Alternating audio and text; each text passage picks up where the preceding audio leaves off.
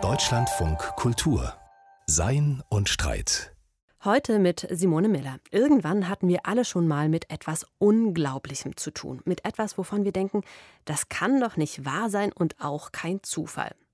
Oder wir haben etwas ganz genau angesehen und sind dann so ins Staunen gekommen, dass wir dachten, wie kann dieses Ding, diese Landschaft, dieses Wesen so perfekt sein? Wie ist das nur möglich? Manche von uns verdanken sogar ihr Leben, ihre Rettung einem Ereignis, das sie selbst nicht erklären können. Kurzum, uns allen ist schon Wundersames begegnet. Was hat es aber auf sich mit den Wundern? Gibt es tatsächlich Wunder? Warum glauben so viele von uns an sie und kann es vernünftig sein, es zu tun? Das alles wollen wir hier bei Sein und Streit heute herausfinden und zwar gemeinsam mit dem Philosophen und Theologen Heiko Schulz, den ich jetzt ganz herzlich in Frankfurt am Main begrüßen darf. Herzlich willkommen. Ja, vielen Dank. Auch ich freue mich, bei Ihnen zu sein heute. Herr Schulz, glauben Sie an Wunder? Das ist eine ziemlich direkte Frage. Ich antworte direkt ja. Jetzt unterhalten wir uns natürlich an einem sehr speziellen Tag und darauf möchte ich gleich eingehen. Heute ist nämlich Ostersonntag, also der höchste Feiertag des Christentums. Gefeiert wird bekanntlich die Auferstehung Jesu aus seinem Grab, also die Überwindung des Todes. Und dieses Wunder legt natürlich den Grundstein des Christentums. Muss man Ihrer Meinung nach also daran glauben, dass diese Auferstehung tatsächlich, also nicht nur im metaphorischen, im bildlichen Sinne, sondern real passiert ist, um Christ, um Christin Christin zu sein? Ja, da würde ich auch direkt mit Ja antworten. Das hört sich jetzt so ein bisschen nach Gedränge an oder nach Zwang. Äh, natürlich gibt es im Christentum keinen Zwang, irgendetwas zu glauben und es gibt auch keinen Zwang, an das Christentum oder an den christlichen Gott zu glauben. Aber wenn man diese Prämisse macht, das heißt, wenn man sich selber als Christ versteht, dann glaube ich, kommt man nicht darum herum, die Auferstehung als einen zentralen Gehalt dieses Glaubens zu identifizieren und wenn man Christ sein will, dazu eben Ja zu sagen. Das beantwortet natürlich noch überhaupt nicht die Frage, was wir uns jetzt unter Auferstehung denken sollen und ob sie, wenn so etwas stattgefunden hat oder stattfinden kann, ob das ein Wunder ist. Das haben wir damit noch gar nicht beantwortet. Aber in der Tat, als Glaubensaussage ist sie für den Christen im Zentrum seines Glaubens und unaufgebbar. Also wie Paulus selber in einem seiner Briefe sagt, wenn ihr den Glauben an die Auferstehung wegfallen lässt, dann könnt ihr auch von vornherein das Christentum wegfallen lassen. Das steht steht und fällt mit diesem Gehalt. Und wenn Sie jetzt zweimal Ja geantwortet haben, dann würden Sie persönlich also die Auferstehung von Jesu Christi im realen Sinne glauben? Ich glaube sie, aber ich glaube sie als Christ. Ich würde als Theologe sagen, dass ja, man muss zweierlei sagen. Ich würde als Theologe sagen, es gibt unterschiedliche Möglichkeiten, etwas sich unter Auferstehung vorzustellen. Nochmals gesagt, als Christ egal welche Vorstellung ich habe, nicht ganz egal, aber da gibt es eine gewisse Bandbreite, vielleicht kommen wir darauf noch zu sprechen, was man darunter versteht. Aber der Christ als solcher sagt ja, ich verstehe mich als Christ und sage insofern ja zur Auferstehung. Gut, das müssen wir jetzt, glaube ich, alles noch ein bisschen besser verstehen. Also verstehen, was ein Wunder genau ist, ähm, was ein mhm. Wunder zum Wunder macht. Denn das Ganze ist ja wirklich nicht einfach zu definieren. Ein Wunder muss sich ja irgendwie abgrenzen vom Unwahrscheinlichen Zufall. Können, sollen wir dann also sagen, dass ein Wunder etwas ist, das zwingenderweise den Naturgesetzen widerspricht? Also beispielsweise Regen, der aufwärts fällt, Elefanten, die plötzlich fliegen, Meere, die sich teilen und eben auch Tote, die wieder erwachen? Es ist nach meiner Kenntnis so, oder so lege ich es mir zurecht, dass es im Grunde drei Ansätze gibt, von einem wunderbaren Geschehen reden zu können. Der eine Ansatz legt den Akzent darauf, es muss ein Ereignis sein, das in außerordentlicher Weise für den, der Zeuge dieses Ereignisses wird, bedeutsam ist. Also dieses Bedeutsamkeitselement ist außerordentlich stark. Das erste könnte man also sagen, hat mit der Rezeption des Ereignisses in besonderem Maße zu tun. Der zweite Ansatz hat mit dem Ereignis selber zu tun und das ist wahrscheinlich die dominanteste Tradition im Christentum, in der Wundertradition des Christentums überhaupt. Die würde den Wert darauf legen, dass dieses Ereignis eine besondere Qualität haben muss. Es muss ein besonderes Ereignis in der Welt sein. Die erste Antwort, die schnellste Antwort, vielleicht auch die prominenteste Antwort ist die, in irgendeiner Weise werden dort unsere regulären Naturgesetze, an die wir gewöhnt sind und von denen wir voraussetzen, dass sie in der Welt wirksam sind, werden augenblicksweise suspendiert, aufgehoben. Und der dritte Ansatz ist der, der sagen würde, es muss ein Ereignis sein, das durch eine besondere Instanz bewirkt worden ist. Das heißt, hier steht nicht der Rezipient oder der Zeuge oder Adressat oder das Ereignis in der Welt, sondern steht der Urheber im Zentrum dieses Gedankens Gott. Und jetzt ist die große Frage, stehen diese drei Ansätze in Konkurrenz zueinander oder stehen sie in einem Ergänzungsverhältnis zueinander? Und wenn sie in letzterem stehen, und da würde ich für plädieren, dass sie das tun, dann ist die große Frage, was ist gewissermaßen der leitende Gesichtspunkt? Und ich würde sagen, bei einem Wunder im strengen Sinne ist der leitende Gesichtspunkt der, dass es eine Handlung ist, die Gott getan hat. Vielleicht sage ich das mal bis zu diesem Punkt. Sie mhm. werden sicher nachfragen wollen. Also Sie sagen, damit wir von einem Wunder sprechen müssen, muss etwas passiert sein und die Erklärung dafür müssen wir Gott zuschreiben. Sonst sprechen wir nicht von einem Wunder. Ja, ich weiß gleich, dass ich in Streit mit meinen Kollegen aus dem Neuen Testament komme, dann zum Beispiel im Neuen Testament oder auch in anderen Religionen finden wir durchaus die Überlieferung, dass auch Menschen, dass auch im Neuen Testament Dämonen, dass auch der Teufel, dass auch im Islam Mohammed Wunder tun kann. Das heißt, wir finden eine Menge anderer Instanzen. Wenn wir aber genauer hinschauen, so meine ich, steht immer die Vorstellung dahinter, dass es letztlich ein Geschehen ist, das sich jedenfalls der Fähigkeit eines Menschen entzieht und dass wir eigentlich eine übermenschliche Instanz annehmen müssen, um so etwas für möglich zu halten. Und wenn Sie jetzt von übermenschlicher Instanz reden, dann würden auch solche Kräfte wie, sagen wir, Hexen, Zauberer, dieserlei Kreaturen, die würden auch in Betracht kommen. Das ist eine interessante Frage und berührt die Verhältnisbestimmung von Wunder und Magie. Das Interessante bei den Wundererzählungen, die ich aus dem Christentum kenne, ist, dass das dezidiert als etwas verstanden werden soll, was nicht magisch ist. Ein Magier oder ein Zauberer, der übt einen Trick aus. Und entweder das, was er vorgibt, getan zu haben, ist gar nicht passiert, oder es ist passiert, es ist aber tatsächlich auf eine Täuschung des Adressaten zurückzuführen. Irgendeine Art von Trick findet statt. Und das soll natürlich gerade bei einem echten Wunder nicht der Fall sein. Das wirft natürlich sofort die Frage auf, ja, aber wie kann man das eine vom anderen unterscheiden, wenn die sich im Resultat tatsächlich sehr ähneln können? Aber grundsätzlich würde ich diesen Unterschied machen. Abgesehen davon muss man natürlich sagen, bei solchen Zentralwundern im Christentum wie der Auferstehung äh, würde man sich schlecht vorstellen können, dass das Resultat eines magischen Tricks ist, obwohl wir natürlich im Neuen Testament die Überlieferung von Lazarus haben, der eben schon gestorben sein soll und dann von Jesus wieder auferweckt wird. Das wäre so ein typischer Fall, wo man sagen würde, ist das nicht Magie oder ist da nicht Magie im Spiel? Also wir sollten nachher unbedingt auch auf andere Kulturen und andere äh, Glaubensauffassungen zu sprechen kommen. Ich würde jetzt aber trotzdem noch mal gerne zurückkehren kurz zu der Frage, was ist nun ein Wunder und wie zeichnet es sich aus? Denn wir können ja eigentlich auch noch in einer anderen Weise von Wundern sprechen. Dann zum Beispiel, wenn wir etwas zutiefst bewundern. Also wenn wir zum Beispiel ein Geschöpf in seiner Komplexität, in seiner Perfektheit auf uns wirken lassen und uns das dann so wundersam vorkommt, dass wir Ehrfurcht empfinden, Demut empfinden, weil uns das Leben selbst als Wunder erscheint. Ist denn das Leben als solches kein Wunder? Ganz am Anfang hatten Sie ja gesagt, man müsste eigentlich einen Unterschied machen zwischen etwas, was uns irgendwie erstaunt und etwas, das in einem strengeren Sinne Wunder ist. Und das würde ich hier nochmal aufnehmen. David Hume, der äh, große Philosoph und Religionsphilosoph, der Englische aus der Aufklärungszeit, hat an der Stelle mit der englischen Sprache den Unterschied zwischen marvelous und miraculous gemacht. Also das äh, marvelous Moment ist das Moment, dass wir tatsächlich in Staunen ausbrechen, wenn wir einen Sonnenaufgang sehen oder andere Dinge, die uns in außerordentlicher Weise faszinieren. Da ist aber das im strengen Sinne das Wundermoment, dass wir sagen müssten, es passiert da etwas, was eigentlich nicht passieren dürfte, was eigentlich nicht passieren können dürfte. Dieses Moment muss nicht unbedingt damit verbunden sein. Aber nochmals, Bei Hume sieht das so schicklich friedlich aus, aber wir kennen eben Zusammenhänge oder Beispiele, wo das sehr schwer ist zu unterscheiden. Ich erinnere an das, ich hatte es ja in einem meiner Texte auch interpretiert, der amerikanische Philosoph George Schlesinger erzählt diese Geschichte von einem Chor, der sich regelmäßig zur Probe trifft und in einer Woche trifft es sich nun so, so sprechen wir dann, dass alle Chormitglieder zehn Minuten zu spät kommen. Das ist noch nie passiert.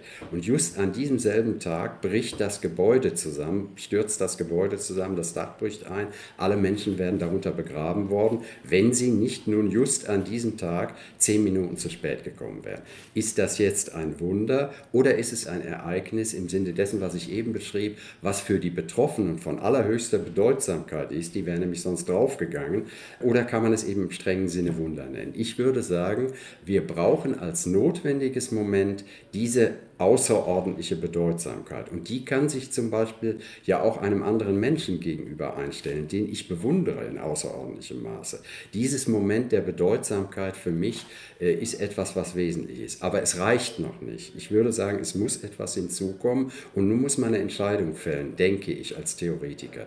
Ist das Moment wichtiger, dass regelrecht nun nach unserer Auffassung Naturzusammenhänge durchbrochen sind oder ist es die wie immer berechtigte Überzeugung, dass Gott Gott dort am Werk gewesen ist. Und ich neige zu der Auffassung bisher, dass wir durch dieses zweite Moment, also Durchbrechung von Naturgesetzen, möglicherweise kürzen könnten, dass es nicht so wichtig ist wie das Moment dessen, dass eben Gott selber dort in einer Weise am Werk gewesen ist, die für mich außerordentlich bedeutsam wurde.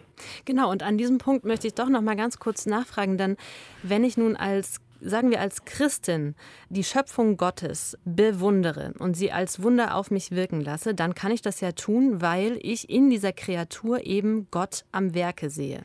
Wohingegen, wenn ich nun diese Kreatur als areligiöse Person bewundere, dann ist es mir eben verwehrt, Gott dort am Werke zu sehen. Ist das jetzt das entscheidende Kriterium, warum im einen Fall diese Kreatur als Wunder erscheinen kann und im anderen nicht? Um etwas als Wunder bezeichnen zu können, muss man den Namen Gottes benutzen können. Das würde ich schon sagen. Aber das Interessante ist doch, dass eben gerade Menschen, die die Kategorie Gott vielleicht kennen, sie aber nicht benutzen würden, Erlebnisse haben können, die sie gewissermaßen zum Stillstand bringen, in Entzücken versetzen, in Erstaunen versetzen, in Verblüffung oder wie auch immer. Und unsere, würde ich sagen, auch für einen Menschen, der ansonsten religiös unmusikalisch ist oder sich als religiös unmusikalisch versteht, dass der Zugang zu solchen Erfahrungen hat, die ihn gewissermaßen ja auf die Schwelle dessen dessen bringen, Gott dafür zu danken, obwohl sie ja tief in ihrem Herzen sagen, es gibt gar keinen Gott. Also da würde ich eine klare Brücke sehen. Wenn man jemanden nimmt wie Friedrich Schleiermacher, einen der maßgeblichen protestantischen Theologen im 19. Jahrhundert, der hat in seiner Frühzeit einen berühmten Text geschrieben, Reden über die Religion. Und da meint er, im Grunde ist das Wunder nur der religiöse Name für außerordentliche Begebenheit. Das heißt, er versucht sehr stark die Brücke zu bauen. Er ist natürlich ein Romantiker an der Stelle, eine sehr starke Brücke zu bauen zwischen der Erfahrung eines Menschen, der sich vielleicht selber gar nicht als religiös verstehen würde, und einem Religiösen. Beide erleben das Gleiche, deuten das ähnlich, nur kann der eine rückhaltloser diesen Begriff Wunder benutzen, der andere aber nicht. Aber die Erlebnisqualität ist erstmal identisch. Das finde ich total interessant, denn damit sagen Sie ja eigentlich, um von einem Wunder zu sprechen, muss eine gewisse Erlebnisqualität, eine Erfahrung, eine emotionale Erfahrung erlebt worden sein. Und letztendlich ist es dann nicht mehr ganz so entscheidend, was ich als Ursache dieser Erfahrung angebe. Es fühlt sich so an, es muss sich so anfühlen, als wäre da etwas Großes. Aber wie ich dieses Große nenne, ist eigentlich nicht mehr ganz so ausschlaggebend, richtig?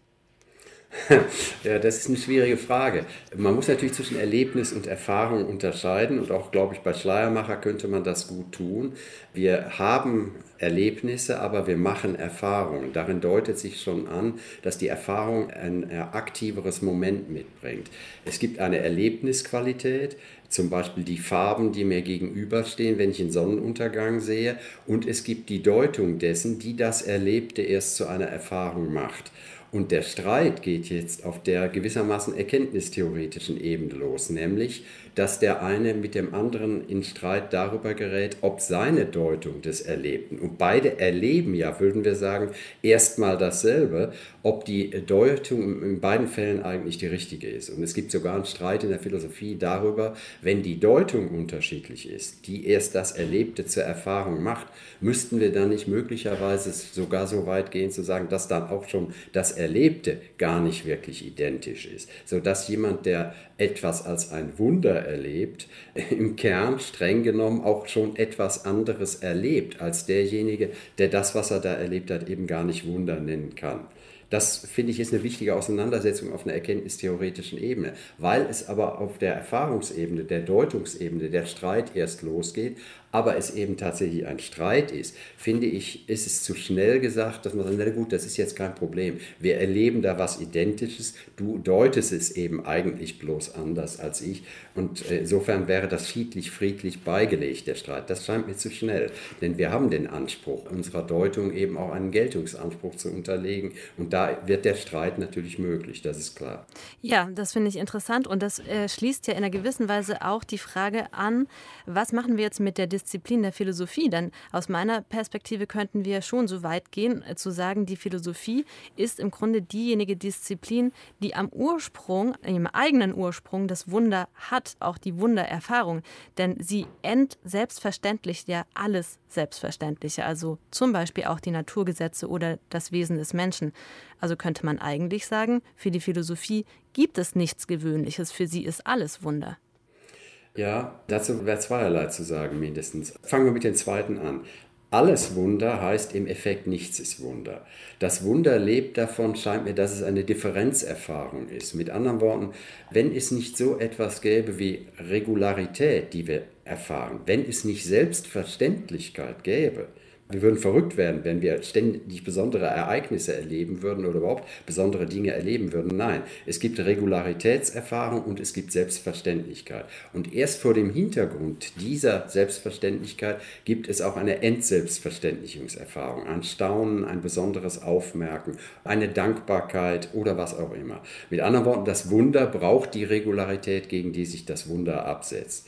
Jetzt zur zweiten Frage oder zur ersten, zu Ihrer ersten, ist die Philosophie dann nicht eigentlich zuständig? In gewisser Weise ist sie das, weil ja Platon etwa am Beginn unserer abendländischen Tradition des Philosophierens großen Wert darauf legt, zu sagen, dass die Philosophie mit dem Staunen beginnt. Sie beginnt selber mit einer Erfahrung der Entselbstverständlichung.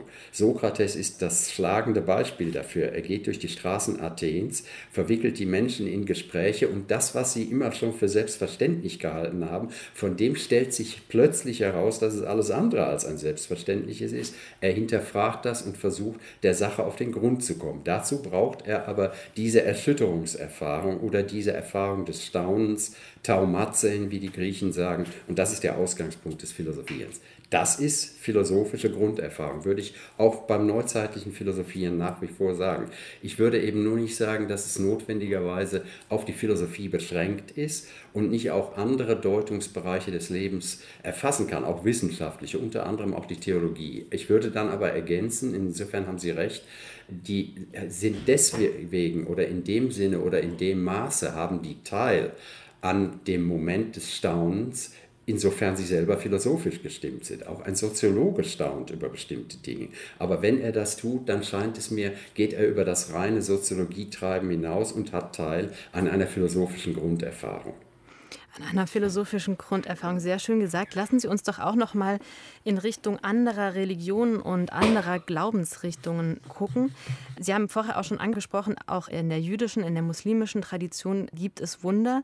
Es gibt bestimmt auch in äh, pantheistischen und polytheistischen Kulturen Wunder. Sind die in diesen Kontexten auch immer Zeugnis von göttlichen oder von übernatürlichen Kräften?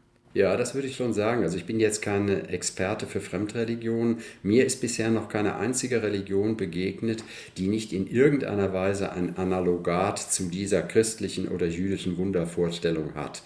Ich weiß es explizit aus dem Islam, ich weiß es selbst aus dem Buddhismus, was ja deswegen interessant ist, weil der Buddhismus keine, jedenfalls keine theistische Vorstellung in einem vergleichbaren Sinne zum Christentum oder zum Judentum hat. Aber auch dort gibt es die Vorstellung, dass eben der Buddha Wunder tun kann und es gibt überhaupt einen Sinn in dem Gedanken, dass Wunder passieren können, dass Wunder möglich sind. Also insofern habe ich fast den Eindruck, na Goethe sagt ja, das Wunder ist des Glaubens liebstes Kind, dass das in einem religionsgeschichtlich sehr weiten Sinne tatsächlich zutrifft. Das wäre ja interessant, ja, dass bei allen fundamentalen Verschiedenheiten zwischen Religionen das sozusagen als interreligiöse Konstante gesehen werden kann. Religion hat vielleicht ihre Ursprungserfahrung oder ihren Ursprungsimpuls genau in dem Bedürfnis nach so etwas, das die reguläre Erfahrung eigentlich übersteigt sehr interessant, aber auch verblüffend, dass heute nur noch ein Drittel der Deutschen der Aussage zustimmt, Gott habe die Welt geschaffen, aber knapp die Hälfte der Deutschen der Überzeugung ist, es gebe eine überirdische Macht oder vielleicht auch mehrere überirdische Mächte. Man muss also auch in Deutschland nicht unbedingt Christin sein, um an Wunder im Sinne dieser transzendenten übernatürlichen Kräfte zu glauben. Aber da werden dann eben auch andere Wunderwesen eingeschlossen, von denen wir vorher schon mal ganz kurz hatten. Also Geister, Dämonen, Hexen, Zauberer, Vampire, Elfen, Gnome. Ich weiß nicht, da gibt es bestimmt noch sehr viel mehr. Welchen Status würden Sie denn diesen Wunderwesen jetzt einräumen?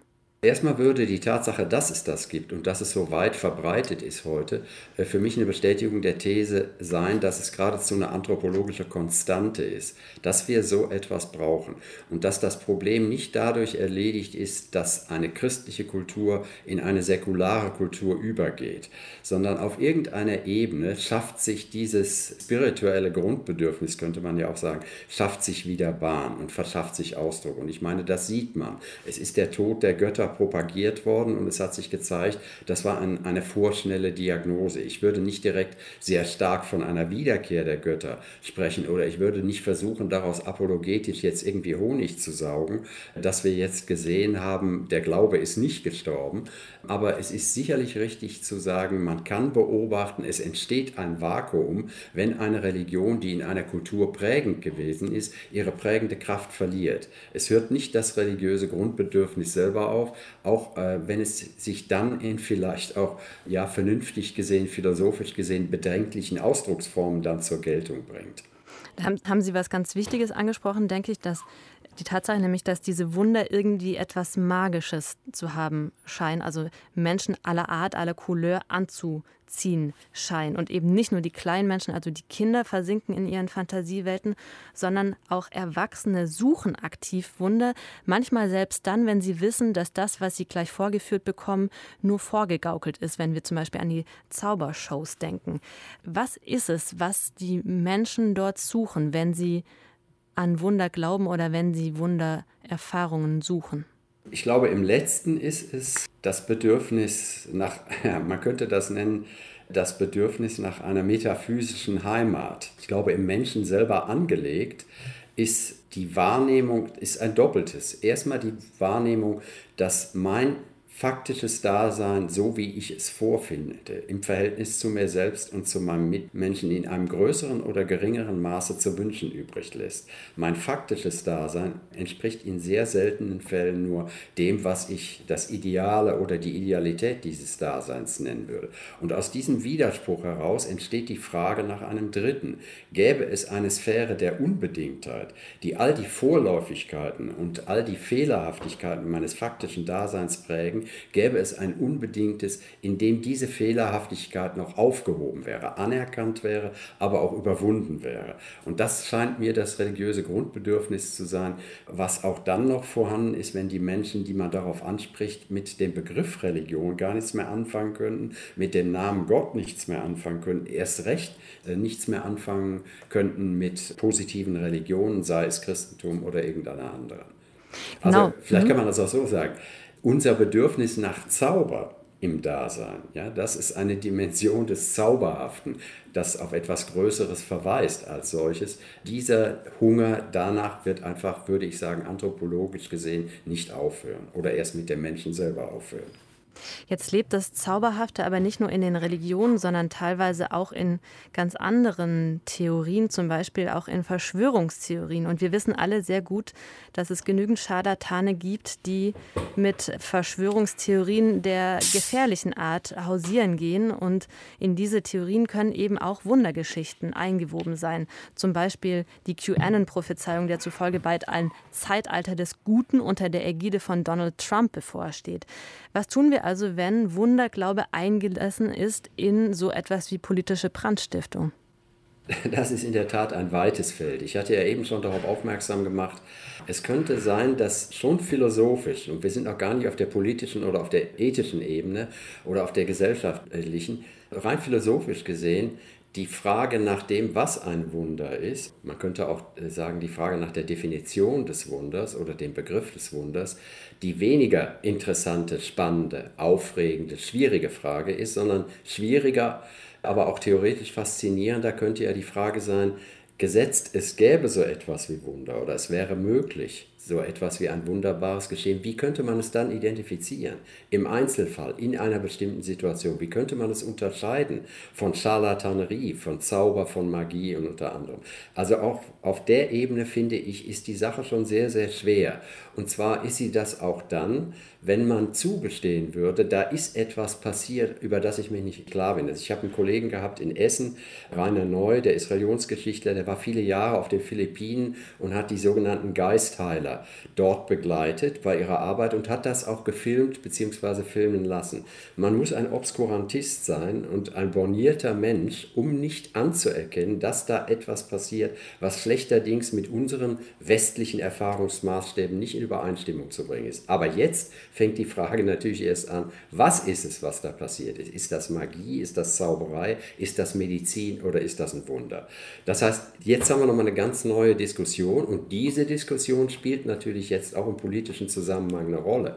Ich würde ja sagen, es ist immer dann gefährlich, wenn sich der Betreffende, der eine solche Theorie, die wir jetzt Verschwörungstheorie nennen, wenn derjenige nicht bereit ist, seine eigenen Grundlagen offen zu legen und äh, die Gründe dafür zu nennen und dem Diskurs zu stellen, warum er meint, an der Stelle so reden zu müssen, wie er redet. Das scheint mir schon immer ein Hinweis darauf zu sein, da läuft etwas grundsätzlich falsch auch wenn ich jetzt nicht ohne weiteres Jürgen Habermas zustimmen würde, dass der Zwang des Arguments immer ein zwangloser ist, aber es ist jedenfalls ein Ideal, dem wir uns unterstellen und sagen, so weit wie möglich versuchen wir den vernünftigen Austausch und da gibt es ja auch Kriterien dafür, wann der vernünftig ist und wann er nicht vernünftig ist. Und wenn sich jemand dem verweigert, wäre das für mich schon ein starkes Indiz dafür, dass er selber seiner selbst nicht sicher ist und dass er auf der Seite eher der Verschwörungstheorien als auf der Seite ernsthafter Wissenschaft ist.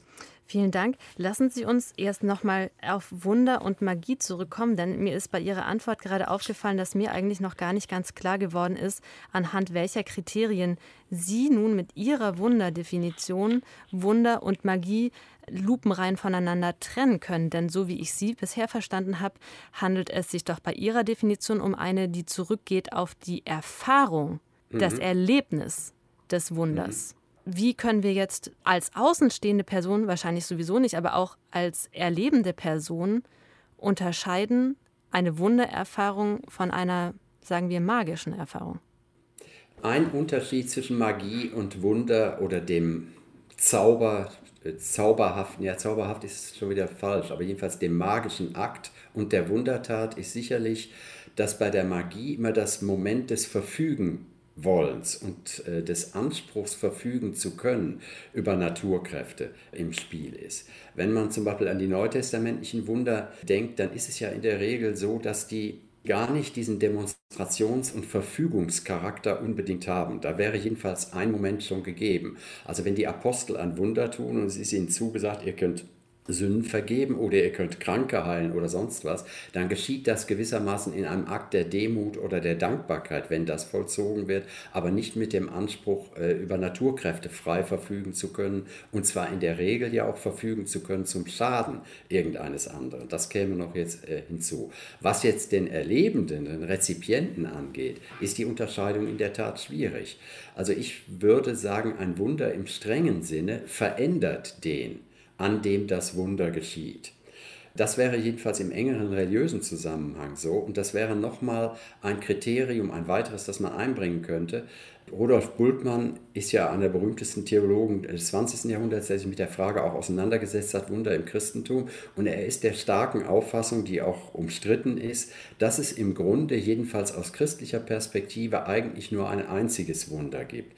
Nämlich der Übergang, in dem ein Mensch, der bisher ein nicht glaubender Mensch war, zum Glaubenden wird. Die Offenbarung oder der Glaube ist tatsächlich das Wunder. Und das wäre natürlich etwas, was im magischen Zusammenhang gar nicht von Interesse wäre.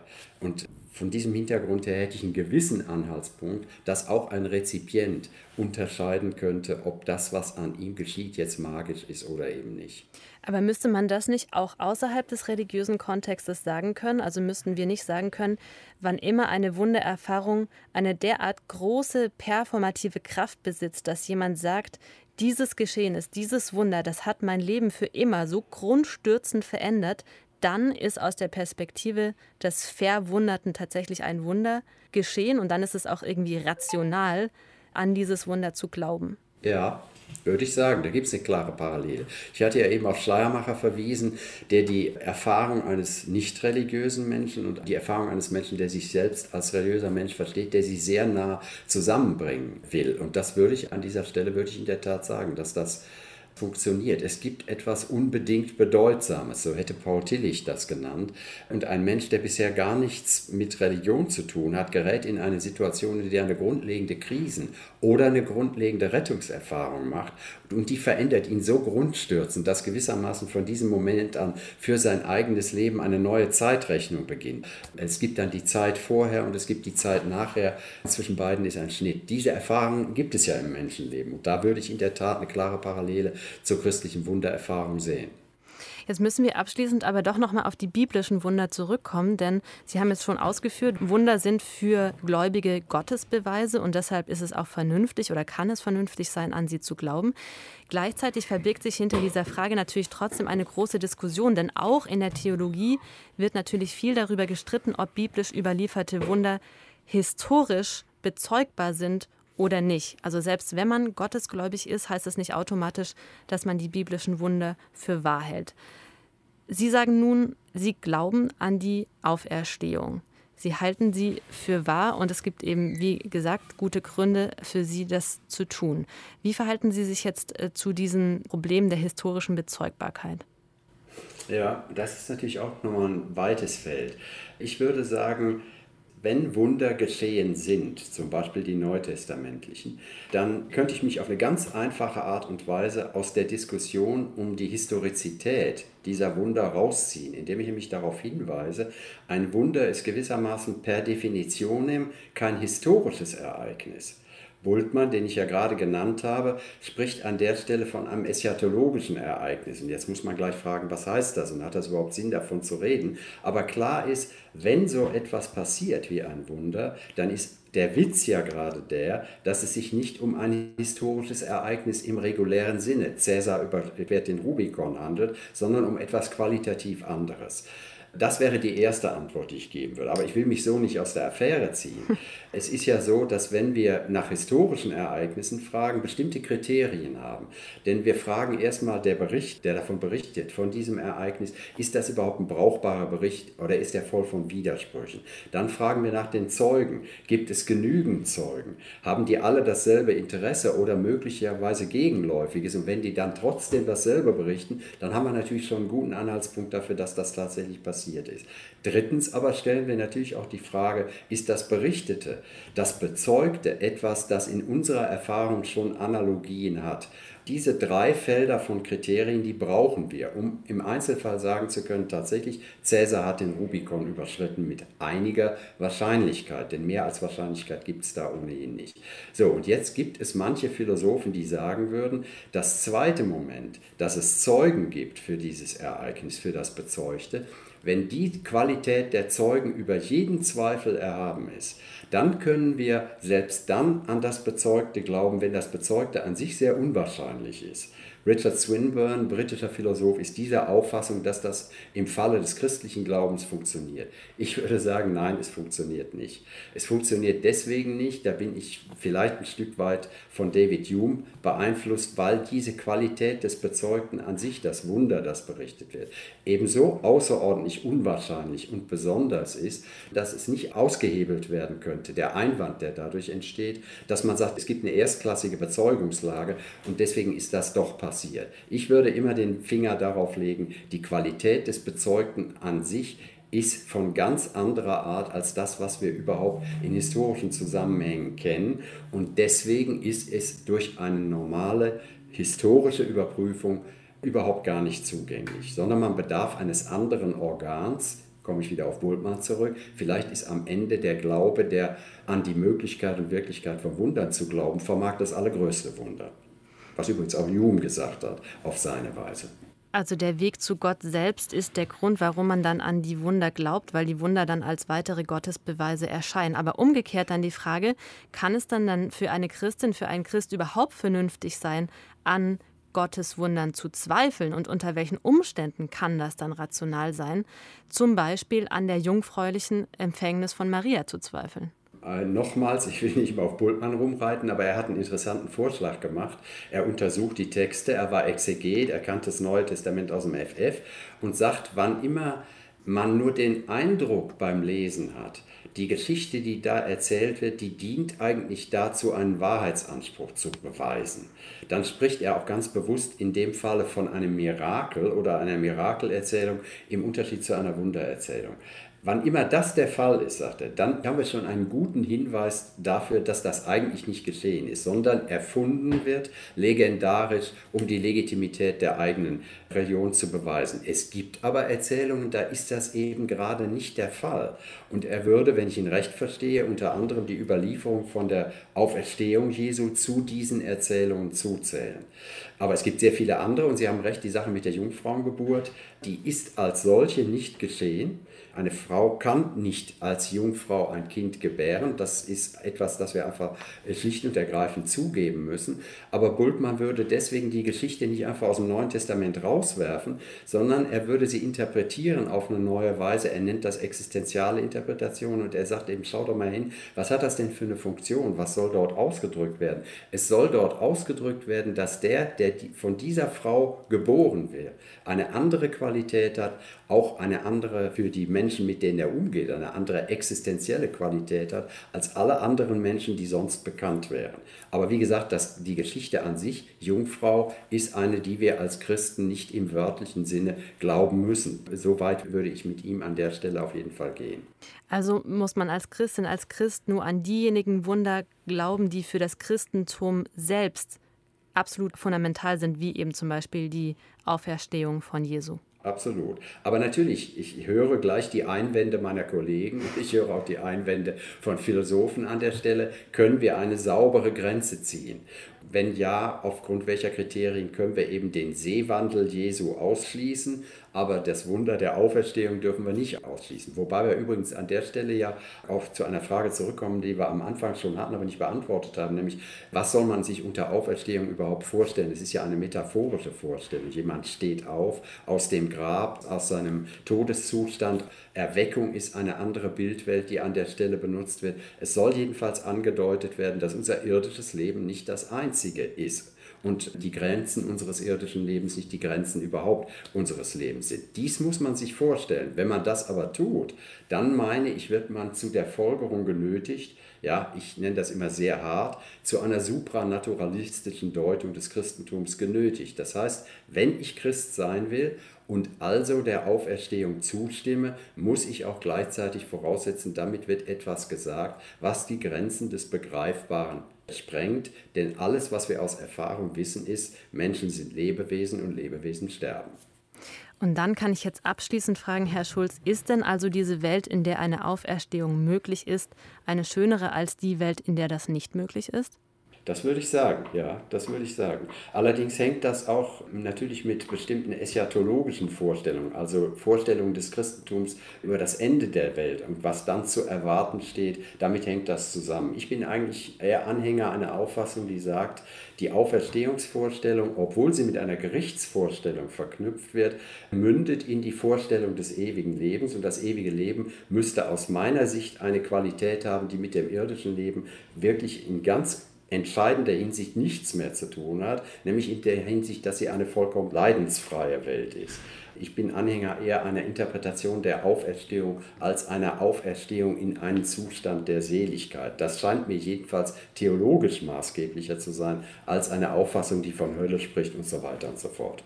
Das wäre auf jeden Fall ein wunderbarer Zustand. Herzlichen Dank, Heiko Schulz, für dieses im besten Sinne des Wortes erstaunliche Gespräch. Vielen Dank auch, es hat mir Spaß gemacht. Jetzt kommen wir zu einem ganz anderen Thema. Der Krieg in der Ukraine, er geht weiter. Jeden Tag sind mehr Menschen auf der Flucht, inzwischen weit über vier Millionen. Viele von ihnen suchen Schutz in Ländern der EU. Dort werden sie zum Glück auch recht unbürokratisch aufgenommen und erfahren oft große Unterstützung aus der Bevölkerung. Fahrten, Übernachtungsmöglichkeiten, Unterkünfte, Nahrungsmittel, Technik, viele versuchen zu helfen. Diese Hilfsbereitschaft ist wahnsinnig erfreulich und doch steht sie in einem schmerzhaften Kontrast zur ausbleibenden Hilfe für Schutzsuchende aus anderen Ländern. Das kommentiert jetzt Daniel Leuk. Die Welle der Hilfsbereitschaft gegenüber den Geflüchteten aus der Ukraine ist bewegend und wichtig, weil sie zeigt, dass es noch viele Menschen gibt, für die Solidarität nicht an der eigenen Landesgrenze aufhört. Sie ist eine Erinnerung an die Willkommenskultur während des Sommers der Migration 2015, von dem noch im letzten Wahlkampf einige Politiker meinten, er dürfe sich nicht wiederholen. Umso schockierender ist es, die Berichte zu lesen, nach denen afrikanischen Studierenden, die sich zu Kriegsbeginn in der Ukraine aufgehalten hatten, die Flucht deutlich schwerer gemacht wird. Bilder zeigen, wie sie aus Zügen gedrängt, an Grenzen abgewiesen oder rassistisch beleidigt werden. Noch deutlicher wird der Unterschied zwischen erwünschten und unerwünschten Geflüchteten, wenn man die Hilfsbereitschaft gegenüber Ukrainerinnen und Ukrainern mit der europäischen Flüchtlingspolitik gegenüber Angehörigen anderer Staaten vergleicht. Nur wenige Kilometer vom polnisch-ukrainischen Grenzübergang entfernt, an der Grenze zwischen Polen und Weißrussland, werden Geflüchtete statt mit warmen Decken und einer Suppe mit Tränengas und Wasserwerfern begrüßt, Mindestens 21 von ihnen sind seit letztem Jahr im Niemandsland erfroren. Und im Jahr 2021 sind 1700 Menschen bei dem Versuch, in die EU zu fliehen, im Mittelmeer ertrunken. Dabei haben all diese Menschen ein ganz ähnliches Schicksal erlitten wie die Ukrainerinnen und Ukrainer. Auch sie müssen ihre Heimat aufgrund von Krieg, Hunger oder menschenverachtenden Regimen verlassen. Wie lassen sich diese gegensätzlichen Reaktionen erklären und welche politischen Konsequenzen sollten aus ihnen gezogen werden. Auf der einen Seite gilt es anzuerkennen, dass hinter jeder Willkommenskultur ein politischer Erfolg steckt, der jahrelangen harten Arbeit von Menschenrechtsgruppen und antirassistischen Initiativen das gesellschaftliche Klima zu verändern und menschenfeindliche Ideologien zurückzudrängen. Auf der anderen Seite zeigt sich in der selektiven Solidarität aber eben auch, der unterschiedliche Wert, der menschlichem Leben beigemessen wird. Die Philosophin Judith Butler beschreibt diese differenziellen Wertigkeiten mit dem Begriff der Betrauerbarkeit. Sowohl unsere Politik als auch unser individuelles Handeln finden innerhalb dessen statt, was Butler Deutungsrahmen nennt, kulturell geprägte Wahrnehmungsmuster, in denen nur bestimmtes Leid als beklagenswert erscheint und anderes Leben nicht zählt. Der entscheidende Marker dieser Differenz ist häufig der Rassismus und dabei spezifisch der antischwarze Rassismus, der manchmal ganz offen zugegeben und proklamiert wird, noch häufiger aber unbewusst und nicht intendiert reproduziert wird. Der Idee der Solidarität wohnt aber ihrem Wesen nach ein entgrenzendes Moment inne. Denn Solidarität ist etwas anderes sowohl als eine strategische Kooperation zwischen Menschen mit gleichen Interessen, als auch als bloße karitative Wohltätigkeit. Solidarität bedeutet erstens, die anderen als Gleiche anzuerkennen, beinhaltet aber zweitens auch den Willen, von Eigeninteresse und Kalkül abzusehen. Die Idee der Solidarität verbindet daher das Prinzip der Gleichheit mit dem Zulassen von Differenz und Andersheit. Das ist die Aufgabe, die uns die gegenwärtige Krise stellt. Eine Solidarität auch mit denjenigen zu praktizieren, die wir nicht als ähnlich identifizieren, weil wir zum Beispiel nicht eine gemeinsame Herkunft, Religion oder Kultur teilen. Dass eine solche Öffnung den Spaltungen der Regierung und ihrer Grenzschutzagenturen zum Trotz zumindest potenziell möglich ist, zeigt sich an den spontanen Reaktionen der Bürgerinnen und Bürger auf das Leid von Menschen in Not. Solidarität als Brücke zwischen verschiedenen Lebensformen. Der Kommentar von Daniel Leuk war das. Und dieses Thema, also was kann Solidarität in Zeiten des Krieges bedeuten, das werden wir hier in der Philosophiesendung nächste Woche ausgiebig vertiefen. Und zwar im Gespräch mit dem Soziologen Stefan Lessenich. Für dieses Mal danke fürs Interesse und bis zum nächsten Mal am Mikro war Simone Miller.